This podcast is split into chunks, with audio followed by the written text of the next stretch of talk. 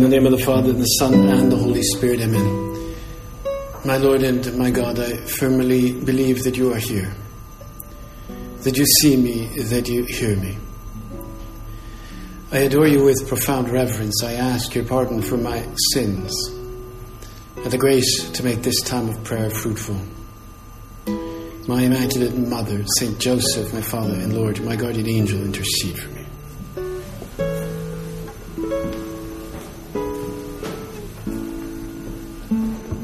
Today's uh, Gospel from St. John is from the very last chapter of St. John, which John tells us about how Jesus revealed himself again to his disciples by the Sea of Tiberias.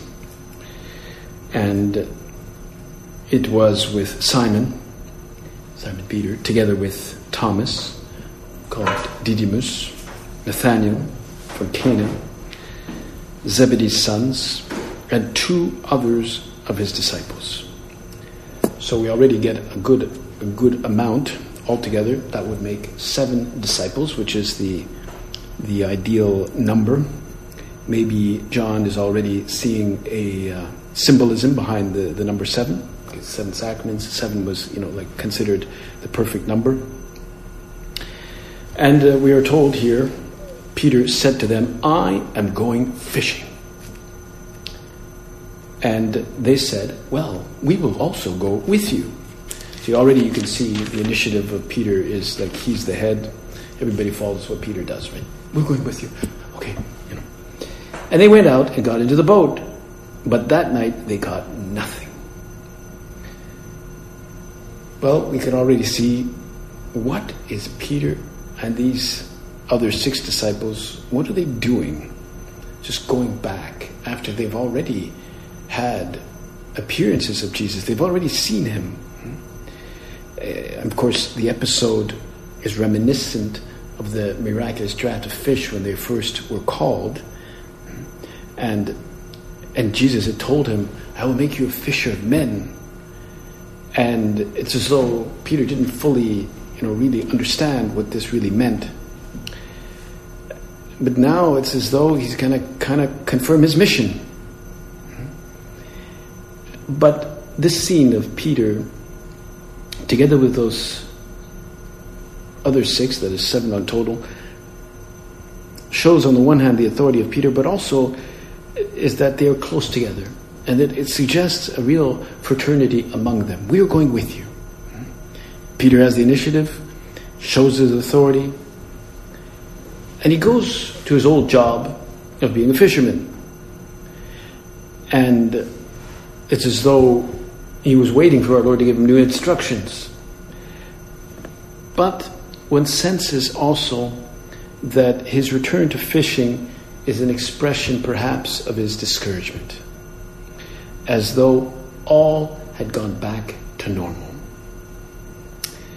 When it was already dawn, it says here, they'd caught nothing. When it was already dawn, Jesus, standing on the shore, but the disciples did not realize that it was Jesus. Jesus said to them, Children, have you caught anything to eat? They answered, No. So he said to them, Cast the net over the right side of the boat, and you will find something. So they cast it, and were not able to pull it in because of the number of fish. So the disciple whom Jesus loved said to Peter, It is the Lord. When Simon Peter heard that it, it, was the Lord, he tucked his garment, for he was lightly clad, and jumped into the sea.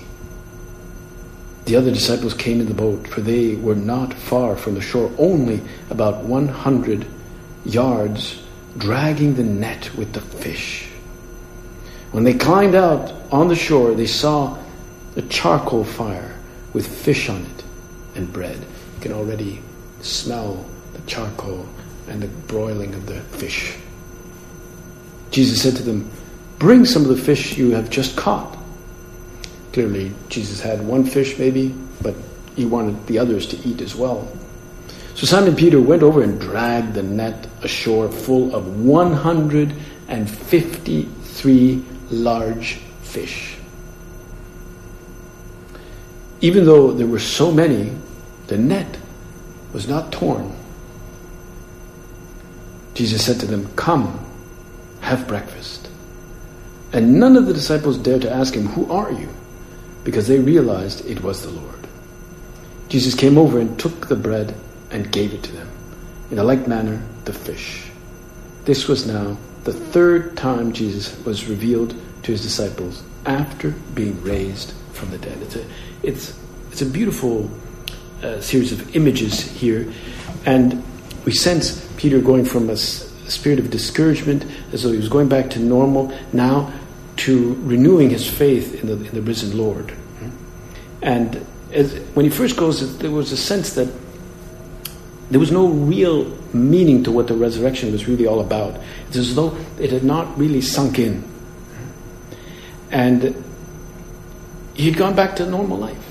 I heard that now in the Holy Land, they're finally going back to life. That is, many, many thousands of pilgrims are now coming back after a freeze, you know, two years of COVID, where they had to stop all pilgrimages. And uh, they say they get like three million pilgrims uh, from all over the world every year. And now uh, they're coming back to meet the risen Lord. And maybe one day we'll have a chance to, to meet the risen Lord there in the Holy Land and to, to see the Sea of Tiberias or the Sea of Galilee and to, to do our prayer there. It's a dream that we can that we can nourish and foment. But now we are only, not three million, but we're only with the disciples and Peter. And they don't yet see the fullness. At first, they just saw those empty nets. And uh, it tells us one thing it tells us that when we go fishing without Jesus, without a fullness of a rectitude of intention, everything we do without Him is kind of fruitless. No fish, empty nets. It's as though when Jesus steps into our life and we allow Him to come in, there's always abundance. These 153 fish prove there's always abundance. But why does John mention 153? Well, on one hand, that meant that one of them were counting them like bills, right? Like every fish was counted. He knew what types of fish. I doubt they were all exactly the same, right? They were all large, but different types. You know, perch, pike, you know, salmon. Who knows? You know, haddock, all kinds of fish there. No, but um, why did the why did he mention 153? Well, there are many theories as to why this figure was proposed by Saint John apparently St. Augustine said that according to the science, according to St. Augustine's science, that there are actually 153 species of fish in the sea. And therefore, this extraordinary number is meant to signal the universality of the church, that all are invited. And all are invited to the salvific mission uh, of, of Christ into the church. And it suggests what we know from the church, the church is universal, and you have many types of people, and all sons and daughters of Christ in the church, even though we have many colors, many languages, and um, and so fullness and you could say um, abundance only comes when we really let you into our life in a systematic way that abundance, there's 153 fish. We have to see is there right now this abundance in my life? The abundance expressed in my cheerfulness, in the way I approach my work, in the way I approach my fraternity? Is there abundance in there? Or am I just eking out acts of service or just barely, you know, at home and I just barely do things or am I somehow like not part of those 153, or am I sort of closed in on myself? Hmm? We must remember that the Lord, the risen Lord, always goes out in search of his disciples. They were there on their own, and it seemed at least at first, that they seemed rather discouraged. But when the Lord comes in search of them, you know, He encourages them, you know, to to really live out that mission that they that He had entrusted them. You know, He said, "Put your put your nets out again," and maybe they were afraid. But it's funny also to see how uh, Simon Peter dragged all those fish. Must have been heavy, but the nets were not torn, as though as though we were meant to wonder at this. T- today, we don't imagine nets being torn. We think, you know, they're pretty well made. But those days, I mean, making nets must not have been, they must have not have had the resilience. And, uh, and we might think that if, if, you know, I've had too many things in my life, too many things going, too many of those 153 fish, too many connections with so many people, uh, like uh, it might be overwhelming for me. And my nets, my health, my my stress might overwhelm me. And uh, but if we are truly working with rectitude of intention, the nets will not be will not be torn. We just have to trust in Him. And uh, the risen Lord always comes in search of His disciples. He comes in search of us. We should think about that every time we do our prayer. He's come in search of me. He's come to tell me something about where I must launch out my nets in my own apostolate, in my fraternity, at home. Where do I have to launch out my nets to be an effective apostle? And uh, he's always encouraging us to remember that we are part of a great mission. Sometimes, when we have to under, undertake something that we find difficult, uh, deal with a person, or sometimes may have a health issue, tiredness, anything. You know, think now of something that you find difficult to do. It could be something at school, anything that you find difficult. It's very important to always see those challenges as a mission, as a mission. For the apostles, it was weary and they were bleary eyed coming back after all night uh, fishing like that. They, they needed their rest. But the Lord encouraged them. He made them think of that mission which He first entrusted them in the miraculous draught to fish, the first miraculous draught.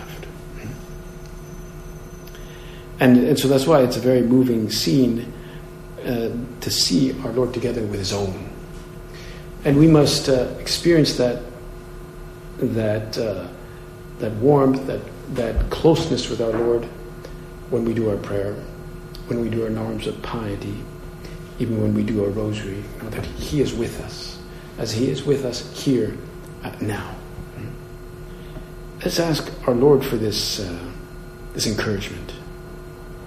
This is how St. Josemaria says it uh, in, the, in uh, Friends of God, as he comments this passage. He says, He passes by close to His apostles, close to those souls who have given themselves to Him and they do not realize He is there. Well, it does happen to us in our work, in our school, in the subway, uh, that we don't actually realize that He is there. We don't see it. We lose sight of Him. Maybe because of our devices, we get too focused in on our devices, and, and uh, in some way we can imagine that though the devices, the phones and stuff are, are very um, stimulating and attractive, and um, as we know, somehow addictive, in some way, in some way, he is not there. He, obviously, he's even there in the phone. Obviously, in some way, but but in some way, we are losing our focus of our Lord if we get, of course, too focused in on that device. St. Josemaria continues, how often Christ is not only near us, but in us, yet we still live in such a human way. They, the disciples, recall what they have heard so often from their master's lips fishers of men, apostles. And they realize that all things are possible because it is He who is directing their fishing. All things are possible? Do I realize that uh, in my own apostolate, or am I kind of, uh, uh, do I feel afraid, or do I feel intimidated in calling this or that person, or getting together with them, or as we will do shortly in a few weeks, to do a pilgrimage with some of our friends, because it's going to be the month of May, and I would, I would recommend that you come up with a good place where you can do a pilgrimage, do the rosary on the way, do the main part of the day there, and do another part on the way back.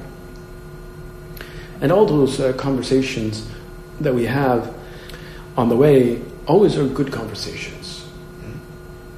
I know that uh, when people were in Rome, the the group that went, I heard, was very united, and they would go from church to church, and then they would walk through the streets, and they would see little statues here and there, old monuments in Rome, and uh, it's as though that there was like a spirit of unity there.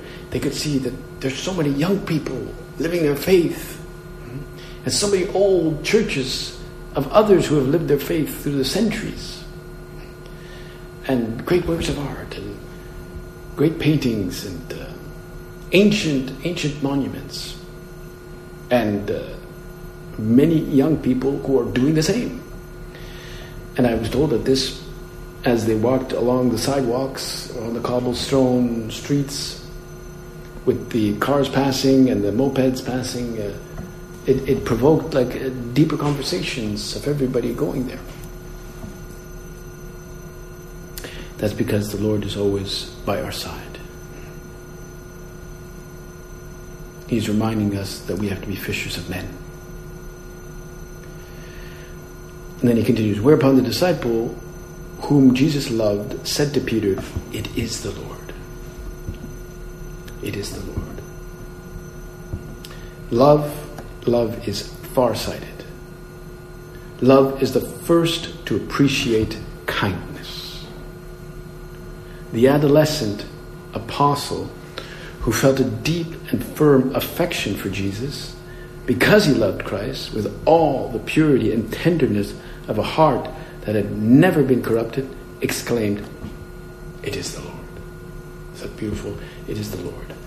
And uh, how often we may be like the others who don't recognize the Lord in our in our life.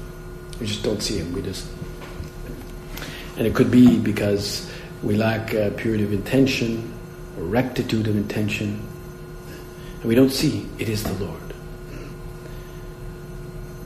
the others, uh, the same thing happened. You know, Mary Magdalene thought he was the gardener, but then with his words, Rabboni, you know, she, she understood it was the Lord.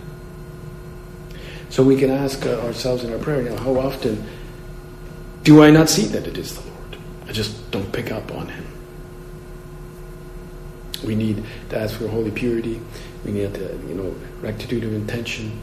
And if we do our prayer consistently and with uh, with uh, fidelity, we will be able to see the Lord.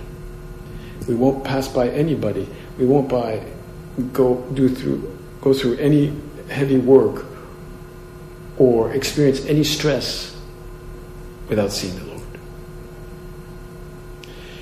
St. Josemaria continues, when Simon Peter heard that it was the Lord, he put on his clothes and sprang into the sea.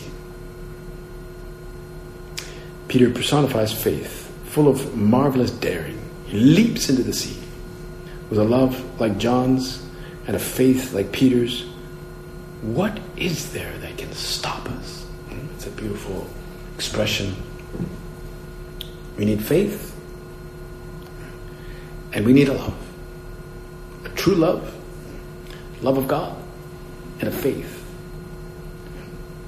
Nothing can stop us. And certainly, uh, Saint Maria used to kind of provoke this love and provoke this faith in those uh, around him.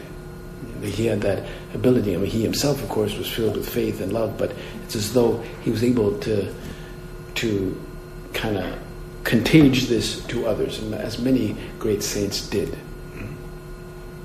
Certainly, the first uh, the apostles then you know led to this growth of the early Christian church, and many gave their lives. We can sense here that there's a, a deep impression that this appearance had of the risen Jesus, and it, it must have left a deep mark on the apostles. And what a sweet memory St. John kept of this, and he's the one who's writing this years, much, many years. He would have, like the fact that we know the 153 fish, uh, it means that he was remembering it quite profoundly. And as you know, one of the things with memory, and uh, that it functions often with structures, with like uh, images in particular. You know, the, the, the people of old, the, the old ancient philosophers or writers, they would be able to memorize the entire Bible. The entire Bible, not just the New Testament, the entire thing. They could recite it to you because they had these famous uh, memory pas- uh, palaces based fundamentally on images. They would make an image of a palace on, of, I don't know, 24 floors. And on the first floor there's this, and the second floor there's this. And that's how they, they memorized Genesis and, and uh, Exodus and Numbers and Leviticus and Deuteronomy. They, they, they remembered everything that was going on. And each had a, a room, which was one chapter, and each chapter, things happened in that room. That's how they memorized it, the, the memory palaces. And when Aristotle would go walking, he would he would see a number of trees, and this tree was this concept, the next tree was another concept, and that's the only way he could he could really uh, memorize anything by walking and looking at things. He never actually took note of anything. And so, let's always remember in our heart when we read the, the, the, Gospels and when we do our prayer, you know, this image of the resurrected Jesus, how he showed them this tenderness, you know, that is so characteristic of his public ministry. You know, that, that's probably what, what uh, filled him with joy, that again, he was, he was there. And he, how he makes use of these natural things, the fire, the cooking of the fire, the fish, the bread, all these things to show him that he's really there and he cares about them. And um, maintains the typical tone that he must have had uh, when he was with them. That's what they remembered. And perhaps um, that's part of the reason why he gave them something to eat with the charcoal fire and the, and the bread. It, it would have created a smell. You know how if you smell something, that is intimately connected with your memory. How often it's happened, you're walking through, you smell something, and it takes you right back to, to your childhood or something. And I think when they smelled the charcoal and they smelled the bread, they smelled the broiled fish, it took them back to many of those moments that he spent with them on the Sea of Tiberias, or maybe for that matter, on the first time they met him. Fathers of the church, the doctors of the church have often dwelt on the mystical meaning of this episode. You know, the boat really is the church, whose unity is symbolized by the net that is not torn, is not torn apart, stays together, even with all those massive 153 fish. The sea, it's like the world, right? The, Peter in the boat stands for the supreme authority of the church, and uh, you could say the 153 fish could be, well, all the different uh, people in the world, but could also just be the elect, those who are chosen, you and me, who've been given a mission. Let's ask our, our Blessed Mother right, to help us have a deeper conviction of that mission that God has given us.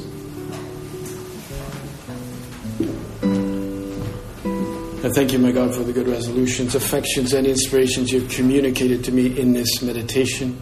I ask you help to put them into effect. My Immaculate Mother, Saint Joseph, my Father and Lord, my guardian angel, intercede for me.